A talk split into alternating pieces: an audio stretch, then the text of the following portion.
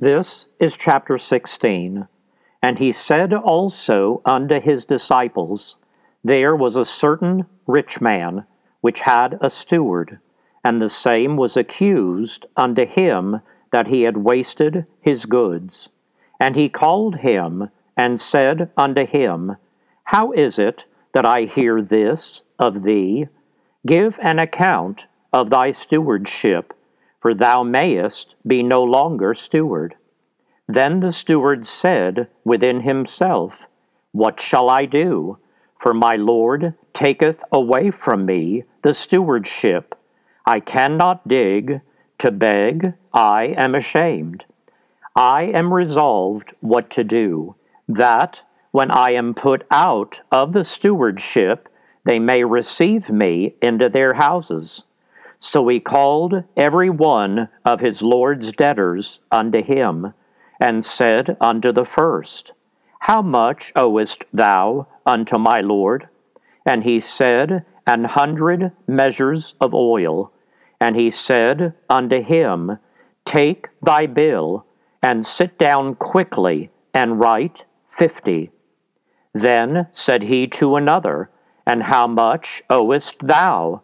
And he said, An hundred measures of wheat.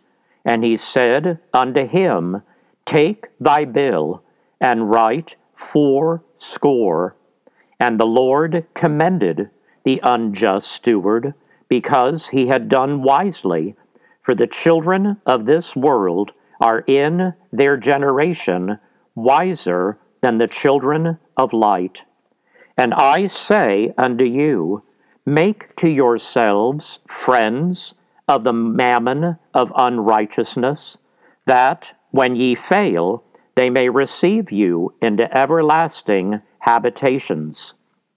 He that is faithful in that which is least is faithful also in much, and he that is unjust in the least is unjust also in much. If, therefore, Ye have not been faithful in the unrighteous mammon, who will commit to your trust the true riches? And if ye have not been faithful in that which is another man's, who shall give you that which is your own? No servant can serve two masters, for either he will hate the one and love the other, or else he will hold to the one and despise the other. Ye cannot serve God and mammon. And the Pharisees also, who were covetous, heard all these things, and they derided him.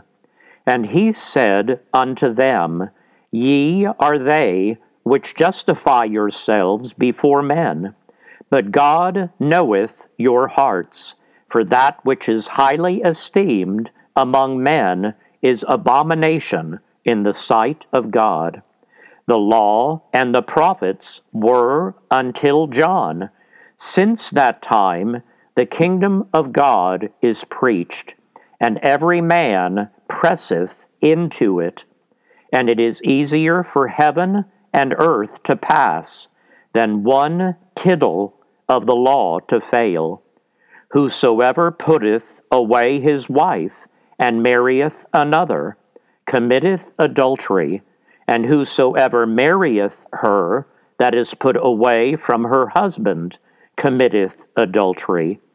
There was a certain rich man which was clothed in purple and fine linen, and fared sumptuously every day. And there was a certain beggar named Lazarus, which was laid at his gate full of sores, and desiring to be fed with the crumbs which fell from the rich man's table, moreover the dogs came and licked his sores. And it came to pass that the beggar died, and was carried by the angels into Abraham's bosom. The rich man also died and was buried, and in hell he lift up his eyes being in torments, and seeth Abraham afar off, and Lazarus in his bosom.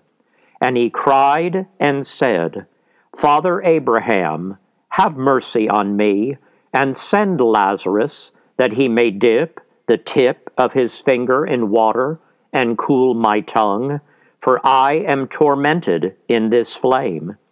But Abraham said, Son, remember that thou in thy lifetime receivedst thy good things, and likewise Lazarus evil things, but now he is comforted, and thou art tormented.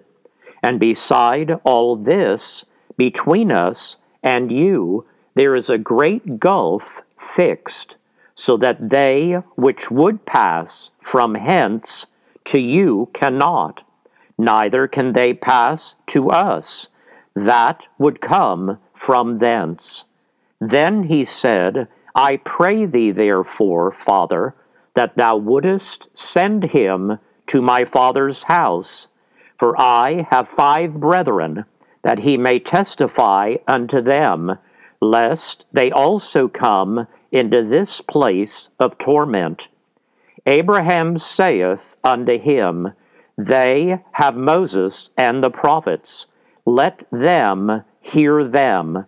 And he said, Nay, Father Abraham, but if one went unto them from the dead, they will repent. And he said unto him, If they hear not Moses and the prophets, neither will they be persuaded, though one rose from the dead.